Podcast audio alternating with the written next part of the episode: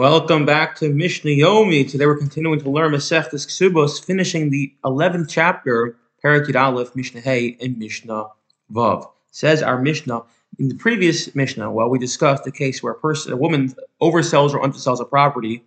Now we're going to discuss what happens when the court is the one selling the property and they make a mistake in the appraisal, which caused them to sell the property for more or less than it's actually worth. Now, if it's selling for more than it's actually worth, we run into a concept called ona slash bittul mekach, and that is you can't sell things for more than they're worth, and sometimes that will even void the sale in general. You can't you can't oversell things.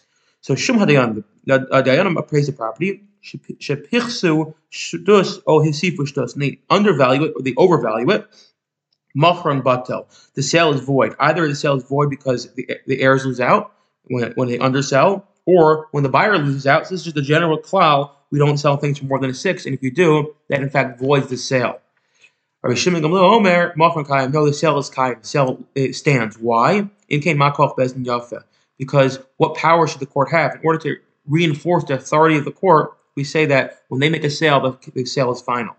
Um, also, Gareth Karas. However, everyone agrees that let's say they make a letter of inspection. Effectively, they say, I feel um, they say uh, anyone can come and, and, evaluate the field on their own, and then we're going to sell to the highest bidder. So if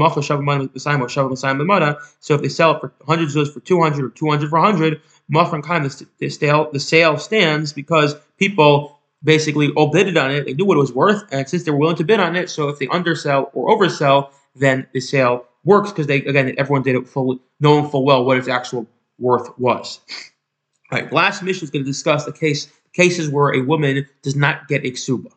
Hama, hama ma'enes, a girl who refuses. This came up again a lot in uh, and that is you have a case where a girl she's orphaned, so she's married off by her mother or brother, in which case it's a rabbinic marriage, and at the end she refuses to stay married and leaves her husband. She does not get her ksuba; she forfeits her right to her ksuba. Hashnia, someone who's married to a relative who, although biblically they're permitted to be married, rabbinically they're not. A case would be like a grandmother marries a grandson, which is rabbinically forbidden. Uh, is, is a woman who it turns out she's missing certain uh, features and she, she never went through puberty. And since she can't have children, in this case, it turns out that because, again, the specific physical features are missing, that the husband never would have willingly married her, and therefore the marriage is undone. Elam Ksuba, in all these cases, there is no Ksuba. Now, the reason for that for these three cases are actually different. The reason is, in fact, is different for all these cases. Um, the first case, the woman who refuses, by refusing it, she loses her ksuba. She's choosing to leave.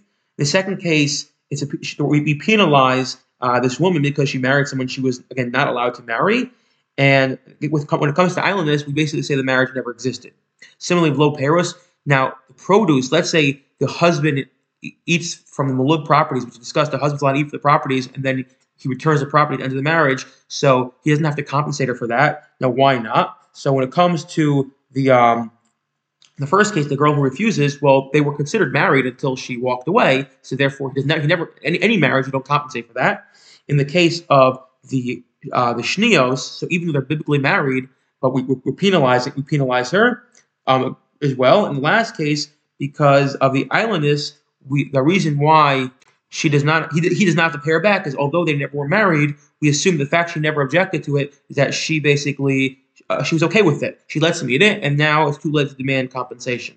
Again, point is, all three cases, there's no ksuba, there's no payros, flomazonos, nor uh, he doesn't have to uh, support her. Again, the cases are all going to be different. Why that is, in the case of the ailonis, he doesn't have to support her um, because he doesn't have to pay the ksuba.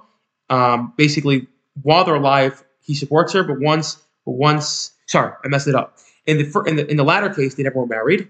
In the in the last case, they never married. In the case of the shnia, it's a penalization, and in the case of the uh, girl who walks away, the gemara is a complicated case. We're not going to get into, but why exactly doesn't have to support her? Because technically, he should have to support her because they were considered legally married. Also, we discussed that the husband has the right to the property, but he can't he can't cause the property to uh, deflate in value. He can't do something major to the property which will cause it to lose. He has to basically he has to upkeep maintain the property, and in the event that um, it gets worn out, so he has to compensate her for that. In this case, he does not have to do that. Fine. A, man marries a woman knowing full well she's an island that she can't have children because again she's she never went through puberty. Yes, there is a Suba, because he can't claim oh it's a mistake. He knew full well. Lastly, almana a, widow who marries a kohen gadol, which is not allowed. A divorcee or a chalutza, a, a woman who did chalitza, marries a kohen. Again, also not allowed. Mamzeres Natina Yisrael. If I'm a mamzeres or Natina, Natina is someone from a certain uh, a certain nation that's not allowed to marry to Jewish people. Basrel Nita Mamzer, a regular Jewish woman who marries a nation or a mamzer, although it's not allowed, Yesh Ksuba, there is a ksuba here. I wish you all a wonderful day.